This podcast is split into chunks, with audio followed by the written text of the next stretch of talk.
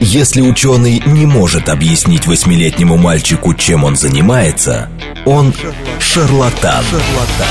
В ярком и популярном формате мы знакомим слушателей с интересными фактами из мира науки в программе «Учёный свет». Программа предназначена для лиц старше 16 лет. Здравствуйте, в эфире программа «Ученый свет», в которой мы отвечаем на вопросы об окружающем мире с научной точки зрения. Меня зовут Андрей Бычков, я автор и ведущий этой программы. Мы сегодня в записи, а у нас в гостях Роман Валерьевич Артёменко, старший научный сотрудник Политехнического музея, куратор фондовой коллекции «Связь». В предыдущих двух передачах мы обсуждали историю телеграфа и радио. Сегодня мы дошли до передачи «Картинки» и записи картинки, и будем обсуждать в основном технологии записи видео, как это происходит и какую это научную пользу принесло. Роман Валерьевич, здравствуйте. День добрый, Андрей, день добрый, дорогие радиослушатели. Приветствую вас. Помните, с чего начинался наш, так сказать, этап приобщения к мировому кинематографу, к его выдающимся хитам? Вы имеете в виду, какие технологии или какие фильмы? Да, потому что не всегда у вас было 20 копеек пойти в кинотеатр и посмотреть, да, прогуляв школу, какой-нибудь там «Роман с камнем» или «Крокодил Данди». Ну, действительно, такое общественное средство, скажем, информации и развлечения, как кинематограф, потихонечку пробралось в каждый дом. И вот я помню, что, по крайней мере, 3 последних персонажа, которые сегодня у нас отмечают дни рождения, попали ко мне через экран телевизионного приемника, через устройство под названием видеомагнитофон формата VHS, Video Home System. В 1956 году на слете Национальной ассоциации вещателей в далеком от нас городе Чикаго состоялась презентация первого в мире видеомагнитофона, который позволял оперативно записывать, монтировать и пускать с колес в эфир безо всяких проявок все, что было у вас в студии, все безобразия, или делать репортажи с улицы с помощью телепередвижек. Называлось это чудо Ampex VRX 1000. Как думаете, же он был устроен? Кто такой Ampex? Не возникает вопрос, Андрей? Ну, я думаю, что amp напоминает слово amplifier, усилитель. X вообще американцы любят. Очень близко. Но на самом деле надо сказать, что фирма-то, которая его сделала, была основана всего-навсего в 1944 году, когда война уже подходила к концу, и ее руководитель, на тот момент уже действительно выдающийся американский инженер Александр Матвеевич Понятов, понимал, что настоящий американец, как большинство выдающихся, да, представители технической интеллигенции конца 40-х годов очень часто имели, да, очень-очень русские имена. Вот чудо. Но оказалось, что фирма, которая производила до этого электрические моторчики для систем точного позиционирования радаров авиационных, сбыт это, возможно, скоро не будет иметь. Такого типа моторы высококлассные в быту, но в кофемолке они не нужны, не знаю, пылесос, чтобы там можно попроще, что-то подешевле. А вот майор сигнального корпуса армии США Джек Малин привез из Германии достаточно увесистую коробку, и на ней было написано «магнитофон» латинскими буквами. Оказалось, изделие немецкое, которое позволяет на ленту, посыпанную оксидом железа Fe2O3, записывать очень красиво человеческий голос, музыку, и с колес эта запись была готова. И вот, попав в лабораторию... Это немцы придумали? Да, изначально было придумано в Германии сие устройство и служило исключительно для пропаганды и введения в заблуждение разведки иностранных войск. Почему? Потому что, в отличие от механических устройств записи, которые применялись на большинстве радиостанций западных стран, магнитная запись обладала удивительно точной передачей всех нюансов человеческого голоса. И динамический диапазон был высокий, и частотный, и было полное ощущение, что вот сейчас именно из этой студии какой-то гитлеровский пропагандист ведет свою передачу. Надо бы ее разбомбить. Разбомбили, глядят. Так, опять он ведет свою передачу. Вроде не промахнулись. Разбомбили, опять ведет. Выяснилось потом, что это просто были магнитофоны? Записи. Ничего себе. Магнитофон. Вот так вот. Потом, когда попало в руки Александра Матвеевича Понятова, в честь которого-то и произошло название Ampex, потому что мы берем Александр Матвеевич Понятов, получается Амп, а Экс его превосходительство. Он был офицером Белой армии у нас, да, и имел право на эту приставку к своему имени. Ничего себе. Ampex. Вот так вот, да. Но самое-то интересное, что имя его, да, так или иначе, напрямую связано с музыкальной карьерой одного удивительного водителя грузовика. Он очень любил свою маму, ходил с ней в церковь, очень любил, как там поют, тоже выучил огромное количество песен, но где-то в 1954 году в Мемфисе зашел на маленькую студию, никому неизвестную тогда, называлась она «Солнце». И записал песню. Да вы «Всё нам хорошо, на кого-то мама». Намекаете, кажется. Да, да, удивительным образом. Белый парнишка, тембр голоса у которого был очень близок к черным исполнителям, а поскольку в Штатах существовала политика расовой сегрегации, и белому человеку иногда было зазорно покупать записи темнокожих исполнителей, а вот надо же, парень белый, а поет как темнокожий, все, фурор, берем все эти записи. Все узнали, что его зовут Элвис Пресли, все узнали про эту студию, помимо Элвиса Пресли ее прославил, конечно, и исполнитель Джонни Кэш, ну, про него можно отдельную передачу будет открывать. Да. Так что, как минимум, с 1954 года магнитофоны заняли свое почетное место во многих студиях звукозаписи и на радиостанциях. Для США это было особенно актуально. Ну, казалось бы, почему все время не гнать прямой эфир? Как удобно, да? Все говорят, что думают, общество у нас открытое, демократическое, то-то-то, но... Оказывается, не очень выгодно держать такой большой штат первоклассных дикторов, которые там рассказывают какие-нибудь национальные новости, а гораздо удобнее записать на пленку, потом по спецканалу передать на следующую станцию, там записали эту программу, пустили в эфир, а сами в этот момент готовят местные новости. Удобно. Появилось зональное радиовещание. Да, ведь в отличие, ну, от большинства европейских стран, да, где все укладывается в один часовой пояс, Соединенные Штаты, их большой друг Советский Союз, страны широкие, поясов много.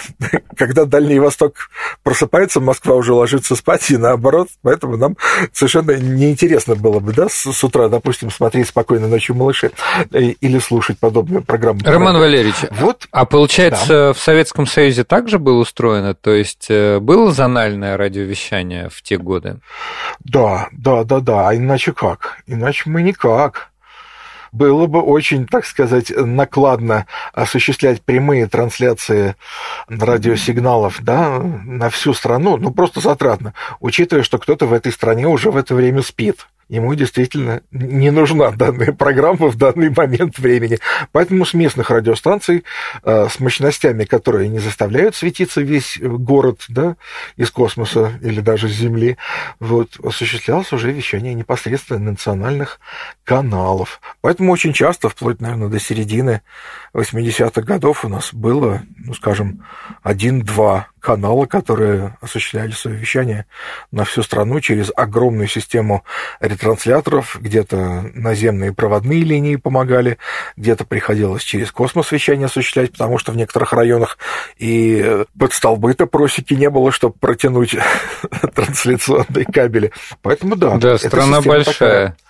Большая, да, и проблем, как оказывается, очень-очень много. Ну что, в Штатах уже привыкли, что можно услышать, да, классную запись по радио, новости, опять-таки, в нужный момент, в нужное время, в нужном штате. А вот 14 марта 1956 года в Чикаго в Национальной ассоциации радиотелевещателей был представлен видеомагнитофон, как раз вот о котором мы начали говорить и вернулись немножко назад, да? Ampex VRX 1000. В чем основная разница между видео и аудио? Как думаете, Андрей? Основная разница между видео и аудио. Вы имеете в виду с точки зрения технологической реализации, наверное? Да, как нам передать? Как нам передать все это дело, да? Давайте порассуждаем. Скорее всего, видеокартинка все-таки содержит большее количество информации в единиц времени. Там же точки, разрешения. Да, Андрей, вы правы. Ну, чтобы читателя долго не мучить, скажем так, звуковая информация, представьте себе иголочку с очень тоненьким ушком. Вот, да, достаточно такого тоненького канала передачи для звука, очень узкая полоса от 20 Гц до 20 кГц, с точки зрения физики все это так и называется, низкочастотная техника. Ее очень удобно передавать по радио там, в диапазоне килогерцовых волн, там, мегагерц вообще отлично. Вот. А видеосигнал занимает полосу шириной под 6,5, а то и под 8 МГц. Это если сравнить игольчатое ушко с здоровенным каким-нибудь тоннелем, вот, может быть, даже и побольше пропорция. То есть, да, действительно, вот такое сравнение впечатляет, порядок совсем. Да, на порядке, да. И вот для того, чтобы организовать такой канал связи, конечно, надо потрудиться. И для того, чтобы на носителе такой диапазон уместился, вам обычной грамм-пластинки не хватит. Вам обычный... катушки видео не хватит. Если пересчитывать на километры, получится, что там единица изображения, условно, там минутку мы берем, занимала бы у вас несколько десятков километров пленки. Поэтому большинство фирм провалили попытку создания видеомагнитофона, а конкуренты были самые серьезные. Там даже включился другой выдающийся организатор связи и радиовещания Давид Абрамович Сарнов из компании Радиокорпорация Америки, и создали вот такой магнитофон с большим расходом пленки. Ну, честно говоря, было не фонтан. На таких скоростях там уже износ. Какие же технологии там предлагали конкуренты? А в результате оказалось все очень интересно. Ведь при движении вы можете, да, ну, представьте, вы стоите на платформе, и отходит поезд. Да. Как сделать так, чтобы разница в скорости у вас была минимальна? Вы идете туда же, куда пошел поезд. Да? Да. Можете даже попрощаться с любимым человеком в окно, пока поезд не набрал скорость. Потом, если вы бегун экстракласса, еще первый час можете пробежать. Вот. Но если вам нужно сделать противоположную задачу, но надоел вам этот человек, вы хотите с ним как можно быстрее расстаться. Вам надо бежать в противоположную сторону, и тогда вы очень быстро разлетитесь. Здесь то же самое оказалось. Нужно не... пленку тянуть с огромной скоростью вдоль головок. А нужно сделать так, чтобы головка вращалась с большой скоростью относительно медленно движущейся пленки. И тогда происходит запись на эту самую магнитную пленку, строка за строкой, но не вдоль, а поперек. И вот первая такая поперечная система, да, и была использована в первом видеомагнитофоне. Это была жутко сложная система, когда в 80-х годах Александр Матвеевич спросили, ну, как вы вообще вот готовы мемуары на эту тему рассказать? Я, говорит, в тонкие детали, в технические нюансы даже не вникал. Но если бы я заранее знал, какие трудности нам предстоит преодолеть на этапах изготовления видеомагнитофона, я бы никогда не взялся. Ну, а там действительно талантливые сотрудники подобрались. Гинсбург, Далби, который потом свою систему шумоподавления, знаменитую сегодня на весь мир благодаря кинотеатрам, изобрел. И вот они и сделали так, что шумов минимум, изображение качественное, и уже в середине 50-х годов в Соединенных Штатах пошли цветные телевизионные программы и, опять-таки, зонального вещания. Стоимость этих машин от 50 и выше тысяч $50,000 могли приобрести, позволить себе только крупные национальные студии. Но помимо использования в студиях использовался и в кинематографе изобретенные им устройства. Как интересно, потому что было ощущение, что в те годы исключительно пленка, вот этот киноаппарат, киномеханики. Да-да-да, но я не сказал, что видеомагнитофоны, я сказал устройства. Работали над созданием дорожек магнитных в кино, потому что оптические дорожки, ну, у них был один недостаток, они изнашивались достаточно быстро. Да, вот там, грубо говоря, 10-20 прогонов, и как бы, да, в пленочку можно в брак отправлять. А вот с помощью магнитных дорожек можно было делать многоканальный звук, как мы сегодня привыкли, да, сараунд, ну, после стерео, разумеется. Вот, это производило впечатление, когда у вас очень насыщенные цвета, с этой пленкой прекрасной. И вот эффект пинг-понга, когда звуки перелетают из одной части кинозала в другой, все живенько, или прекрасная перестрелка и полное ощущение, что пуля пролетает сквозь вашу голову и впивается там в какого-нибудь злодея на экране. Вот. За это даже были неоднократно номинированы и получали призы за технические достижения, да, от «Оскара». Ну, от Телевизионной ассоциации американской Эмми тем более. Ну вот скажите, скептики напомнят вам, что те, кто хоть раз записывали на VHS телепрограммы какие-нибудь. Качество получается все-таки не очень. Плюс пленка вытягивается, все эти кассеты со временем тоже выходили из строя. Не было такого... Но мы немножко торопимся. Немножко торопимся.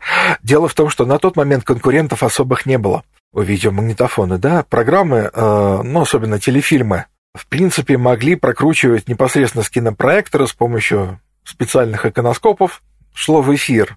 Да, но там тоже было огромное количество недостатков. И учитывая, что большинство программ все-таки подразумевало, да, наличие высококлассных радиоэлектронщиков у вас в штате, держать кинооборудование как-то не в себя. Там какие-то киловаттные лампы, какое-то охлаждение. Не дай бог, это загорится все.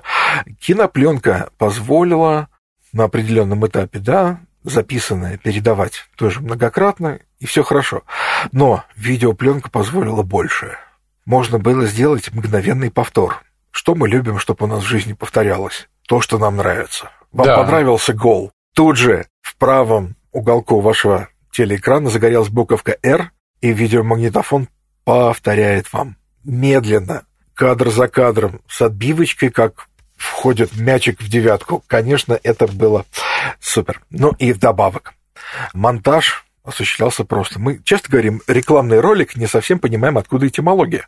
Роликовая машинка для рекламы, тоже изобретение фирмы Ampex. Если вы заплатили за рекламу, мы просто вставляем в аппарат этот ролик, и один за другим они проигрываются. Какие-то доли секунды уходят на переключение с одного ролика на другой. Ой, а расскажите, как технически было реализовано. Это же кусок пленки. Это были фактически ролик, именно ролик пленки, намотанный на катушку, поданный в специальный картриджевый магнитофон, где один за другим в последовательности они воспроизводились.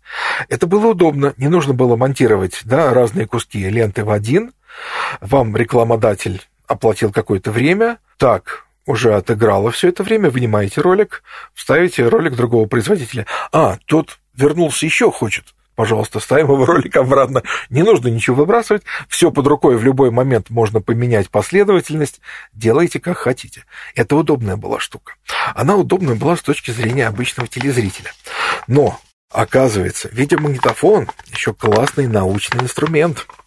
Так получилось, что Соединенные Штаты имеют, да, достаточно открытую университетскую систему, и даже если ребята много лет проработали в разной фирме, там где-то на хайвее могут встретиться в кафе, обсудить свою работу безо всяких там степеней закрытости, без умалчивания.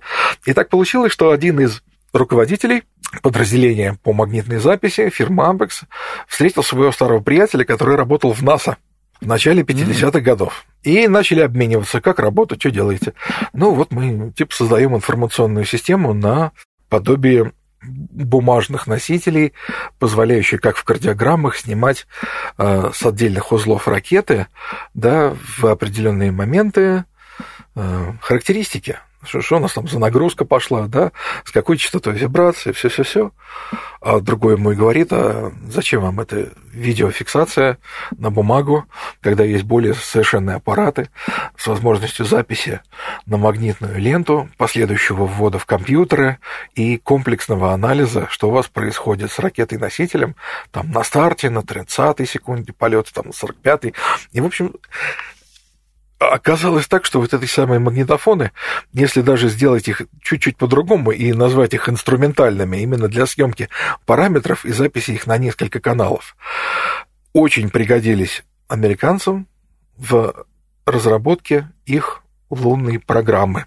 Они не только позволили создать ракету-носитель в относительно короткие сроки, да, для того, чтобы преодолеть земную гравитацию и добраться до естественного нашего единственного спутника, они, эти видеомагнитофоны, позволили американцам откартографировать 99% поверхности Луны.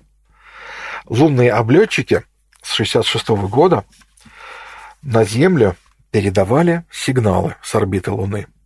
Поскольку, ну, телевизионный сигнал сам по себе очень широкополосный, о чем мы говорили, да, целый тоннель в сравнении с игольчатым ушком этим. Да. Вот. Они передавали его, ну, в режиме линия за линией. А на Земле в трех точках, так, чтобы не оказаться где-нибудь там в тени, приемные станции работали и стояли аппараты под названием Ampex FR 900 используют для регистрации как раз сигналов, чтобы строчки за строчкой записывать. Лунная программа осуществилась. Ни на какой камень там лунные модули не сели, не перевернулись, космонавтов не угрохали, астронавтов, простите, американских. Все было замечательно. И где-то на десятилетие оказались забыты все эти кассеты. И вот где-то в начале 10-х годов только случайно были обнаружены, непонятно что, непонятно на чем проигрывать. Ну, как это часто бывает, любопытно же. Собрали краудфандинговый проект.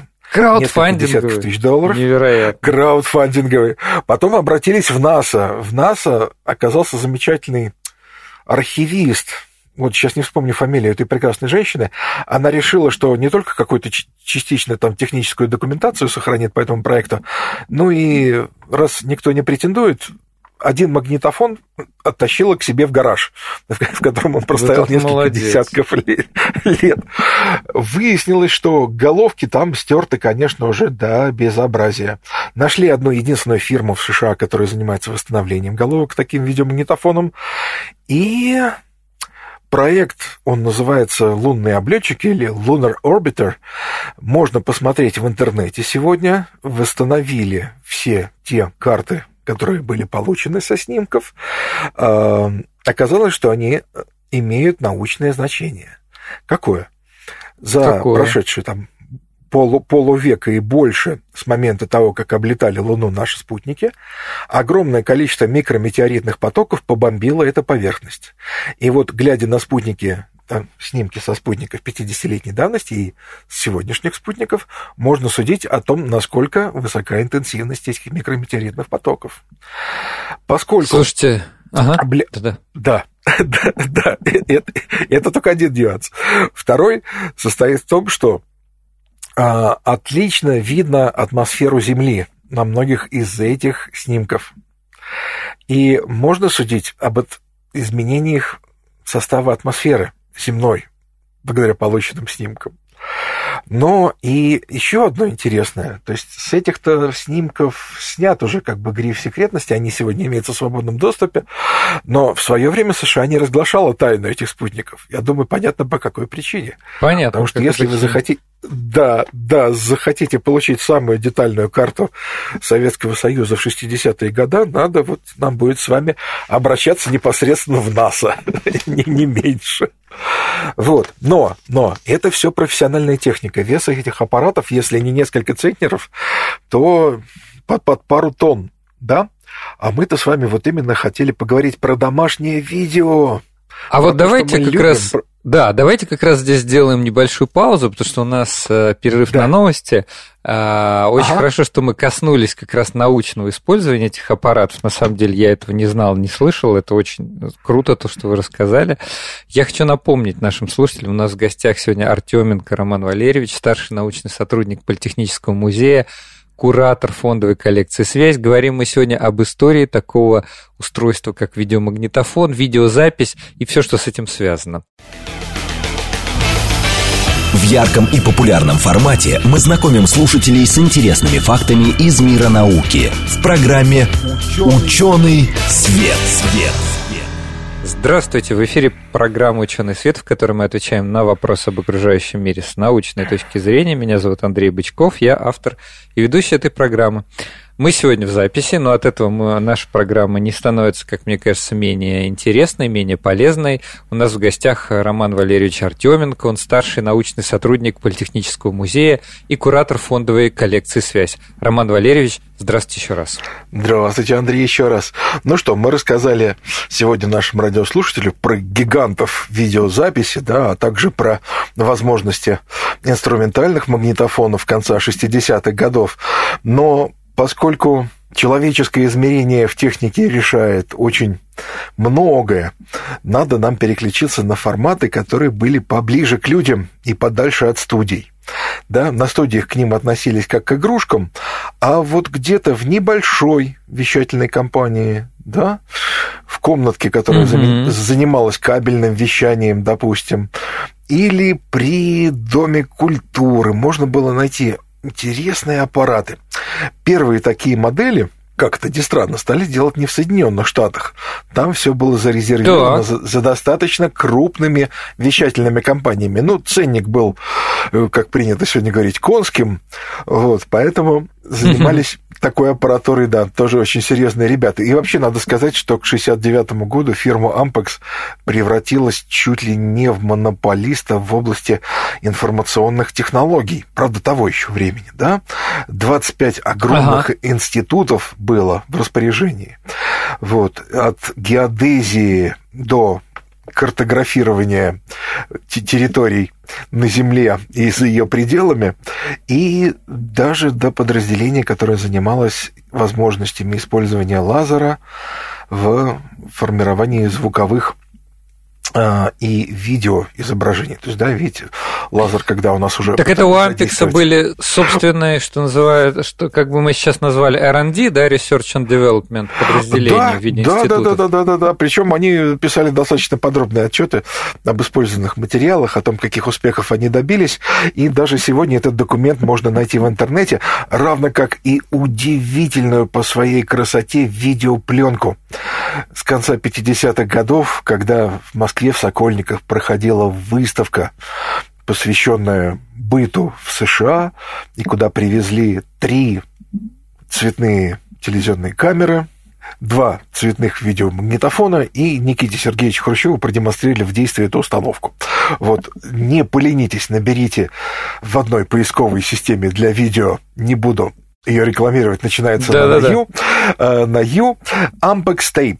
Да, латинскими буквами Ampex Tapes. Она в 2 частях.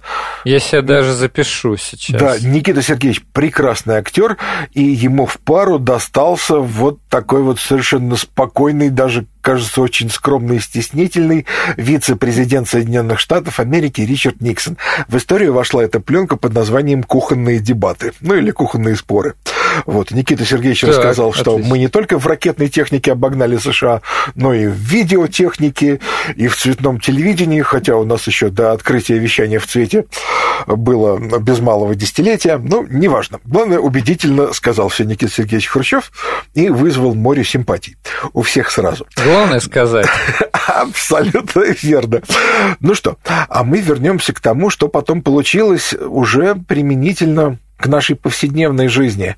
Вот из этой замечательной технологии, многотонной, да, которая позволяла удивительные вещи делать на нашей планете и за ее пределами, японцы, электроника после изобретения полупроводниковых замечательных приборов под названием транзистор все-таки здорово выстрелила в конце 60-х годов. Даже ассоциацию собрали японцы под названием Electronic Industry Association of Japan. Ассоциация производителей электроники японская. И назвали они этой сложной аббревиатурой свой первый пленочный видеомагнитофон. В 1969 году предложили его использовать для контроля за технологическими процессами, да, но мало ли, человеку там не надо быть в этом месте, а процессы контролировать надо. Какая-нибудь насадка сломалась, надо остановить процесс, предотвратить подачу опасных для человека там всяких жидкостей и газов, сменить насадочку, все дальше пошло. Для контроля, да, в каких-то тоже особо контролируемых, скажу так, зонах, где не пригодились эти устройства. В клубах молодежных очень даже хорошо зашло. В государственных учреждениях тоже как часть системы видеонаблюдения. Даже в больницах во время операции для того, чтобы впоследствии студентам показывать фильмы, использовались вот такие вот пленочные видеомагнитофоны на открытой катушке, как почти у обычного видеомагнитофона, правда, куда более широкая лента, шириной полдюйма, да, 12 с небольшим сантиметров. А там тоже головка перемещалась? Или головка уже была стационарная? Здесь обязательно. Это как бы стало стандартом, только теперь не просто поперек шла запись, а по наклонной, да? Вот, это позволяло сделать более широкую дорожку, улучшить отношение сигнал-шум, ну и даже несколько улучшить параметры в случае с особо маленькими носителями. Экономия пленки на первом месте здесь, конечно же, выступает во всех этих бытовых устройствах. Ну что, добились, в принципе, хороших результатов. 35-45 минут можно было записать на такую вот катушечку. Мы посмотрели на это дело. А сколько длина пленки вот, на 35-40 минут, чтобы хватило? О, там длина пленки, учитывая толщину, сейчас я смотрю на эту катушку, я, наверное, не сильно совру, если скажу, что там 300 метров. Вот. Потому что для такого диаметра катушек это совершенно нормально. Вот. Но мы посмотрели на это дело, и в Воронеже на НПО «Электроника» выпустили свой первый видеомагнитофон, причем сразу в двух версиях. Видеомагнитофон переносной и видеомагнитофон стационарный. Вот стационарный есть у нас в музее, и дизайнеры подготовили даже красивые открытки. Там видно, насколько это красивая и компактная машина весом всего 15 килограмм и с возможностью записать 45 минут. Красота. В 1974 году... Здорово, конечно. Да, планировалось выпустить всего немного... 15 килограмм. Да, да, но зато... не так легко его вынести с предприятия. Вот. И планировалось выпустить ни много ни мало 1000 единиц. То есть речь скорее идет не столько о частном применении, все-таки, наверное, дом культуры, какой-нибудь красный уголочек, да, или совхоз миллионер, миллиардер мог себе позволить такое, чтобы записать важные партийные речи, ну и вечером для друзей прокрутить какую-нибудь комедию. Следующий наш отечественный магнитофон, который имеет какие-то выдающиеся совершенно параметры, назывался «Электроника L108». Он к нам прибежал ровно из середины 70-х годов с ленинградского НПО «Позитрон». До сих пор бережно хранится у нас в музее.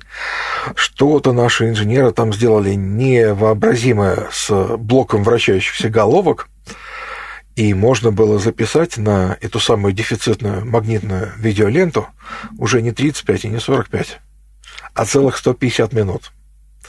Вот. Оу, и, ну, и то есть современная видеокассета. Фактически, да. Разрешающая способность 250 линий. Для бытового магнитофона даже 80-х годов это неплохо. Вот. Там оригинальная какая-то достаточная система. Ну, насчет распространенности сказать сложно. Потому что, опять-таки, кроме стен музея, мне не доводилось сталкиваться с данным аппаратом у кого-то дома, скажем. А вот следующий магнитофон, который у нас стоял в центре раздела, посвященный магнитной записи в музее, еще на Новой площади 3/4, это видеомагнитофон «Спектр 203» формата ВКР, видеокассет-рекордер. Магнитофон первый отечественный, кассетный, да еще ни много ни мало, позволял в цвете изображения записывать, в отличие от двух предыдущих. Сделан был во Львове. Судя по всему, конструкторы детально изучили, что там делал Philips в этой области, и потихонечку у него эту технологию и переняли. Фактически все эти видеомагнитофоны не имели собственного тюнера, то есть вы не могли там запрограммировать, уйти на работу, прийти посмотреть. Нет. Должны были сидеть дома, выбрать нужный канал с помощью согласующего устройства, то, что вам устанавливали в телеателье, могли включить режим запись, ну и потом посмотреть картинку.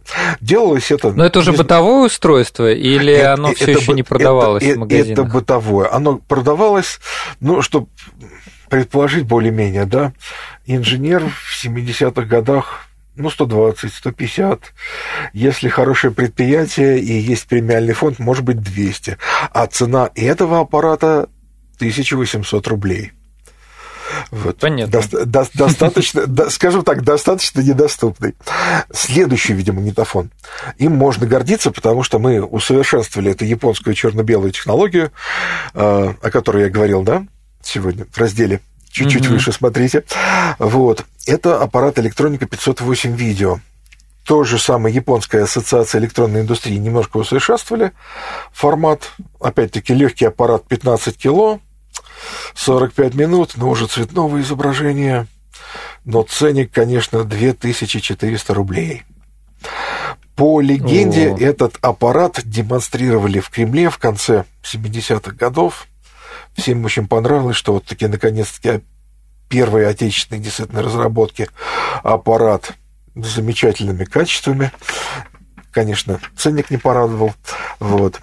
Но потом ребятам прислали образец другой, о нем чуть-чуть позже, и с него началась уже эпоха по-настоящему массовых видеомагнитофонов. Очень редкий аппарат у нас также есть в коллекции «Спектр 205» он называется.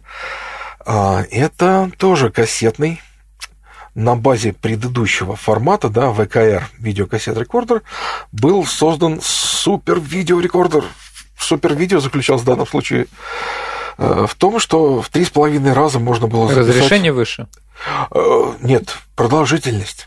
Продолжительность. Одна из основных битв на протяжении всего развития, да, особенно домашнего видеодела, это борьба за пленку. Пленка дорогая, хотелось побольше записать, по 20 раз не вставать, чтобы там вторую часть, третью, пятую, шестую фильма вставить, да, в аппарат, чтобы за один раз посмотреть фильм, а желательно и два. Вот здесь можно было записать 150 минут изображения, а иногда даже и 240. Но это опять-таки в теории. На практике выяснилось, что на обычную кассету качественного изображения не получается. Слишком много выпадений сигнала, слишком много какого-то белого шума. А вот специальные покрытия, заказанные у фирм BASF или AGFA, позволяли как раз вот уже делать длительные записи. Но проблема-то была одна: где советскому человеку достать видеокассеты BASF или AGFA, да еще такого редкого формата. Поэтому 205-я модель имела выпуск гораздо меньший, чем предыдущая, 203-я. Ну, ценник, конечно, да, 2200. Но вот следующий магнитофон... Да, Андрей, да? А я хотел тут немножко вклиниться и немного обсудить чуть-чуть научно-техническую сторону. Тем более вы вот уже начали упоминать, что, например, для качественной записи требовалась, скажем, технология фирмы BASF, сам по себе, что означает, например, удлинение в продолжительности видео, которое можете записать. Это просто механическое удлинение пленки или уплотнение, соответственно, количества информации, которую можно там в единицу длины пленки записать. То есть как вообще вот эволюционировало, так сказать, техническая сторона? Да, это очень хороший вопрос. Он, самое главное, именно бьет в сердце всех этих технологий. Это же все у нас аналоговая запись. И если мы с вами хотим увеличить длительность, да, записываемого изображения, то нам надо как? Либо уменьшать скорость головки, да, относительно ленты, либо скорость движения ленты мы должны уменьшать, либо мы должны поиграться и, сохранив скорость, но значительно уменьшив ширину дорожки, просто больше их записать на этот носитель. Значит, и отдача носителя с площади должна быть увеличена каким-то образом. В случае с порошками магнитными это делается... Да, то есть плотность информации должна быть... Да. Вы должны заменить, допустим, порошок на основе окиси железа, феррум 203, на окись хрома. Хром гораздо более прочный материал, и изнашиваемость головок повышается. Значит, вы должны подумать о том, что у вас будет в рабочем зазоре головок стоять, какой материал, или как обеспечить доступ сервис-инженера к тому, чтобы почистить эту голову. А может быть, вам и хрома отдачи не хватит, да, для такой узкой дорожки, которую вы записали. Значит, может быть, подумать над какими-то металлопорошковыми лентами и подумать над зернистостью этого материала, да, чтобы не было избыточного количества шумов, чтобы была достаточно хорошая линейность, хорошая коэрцитивная сила.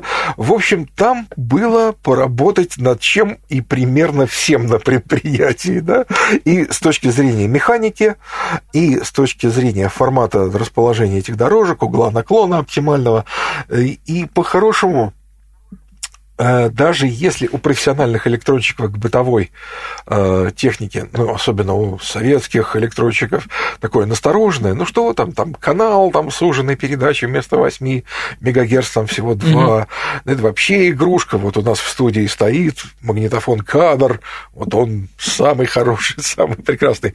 Но да, но искусство-то как раз состоит в том, чтобы в небольшой корпус разместить все функции этой прекрасной телестудии, и чтобы пользователь не особо заметил разницу между эфирной картинкой и картинкой, которую он получает с видеомагнитофона.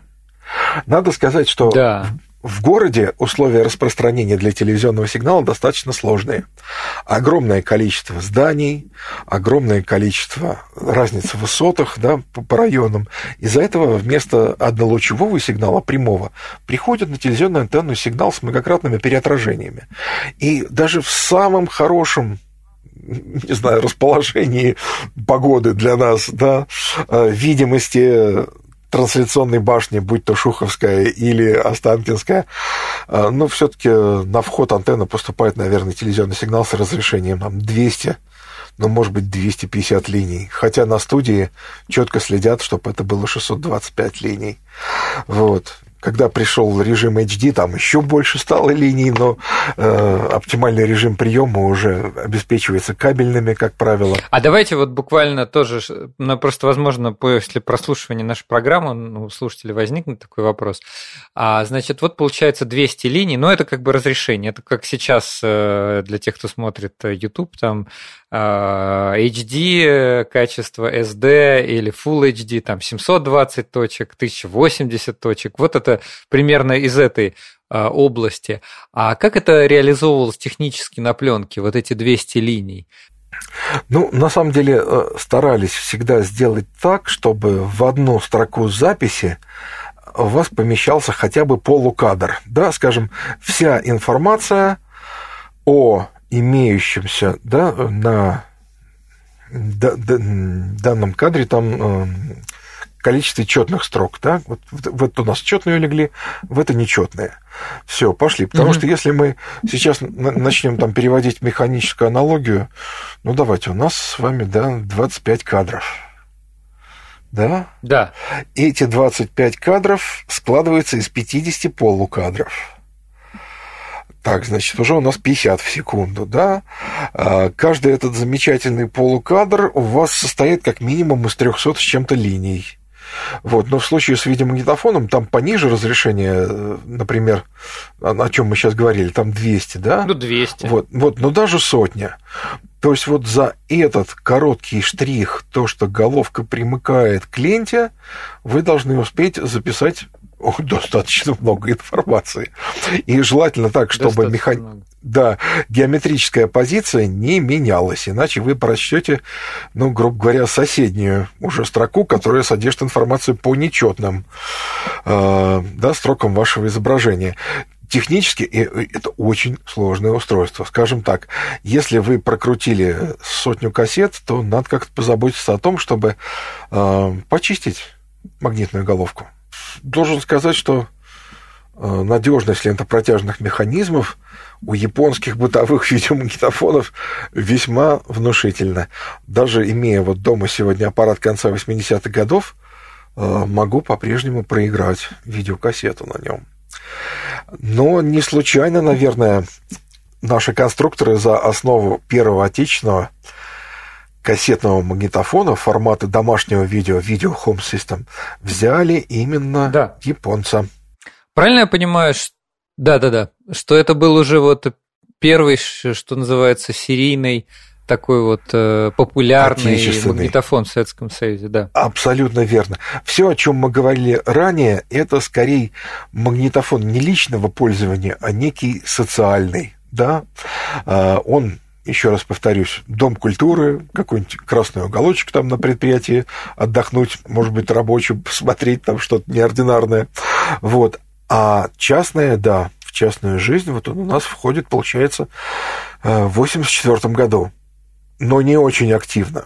Не очень. В силу высокой цены и в силу того, что даже 4 предприятия не могли справиться со всеми заявками. Конструктор сам отмечал, что у нас получилась картинка даже получше, чем у японцев. Ну, будем его верить, проверить достаточно сложно. Сегодня это потому, что рабочие ВМ-12 мы с вами, скорее всего, уже не найдем. Ну, может быть, у какого-то хорошего головки портятся.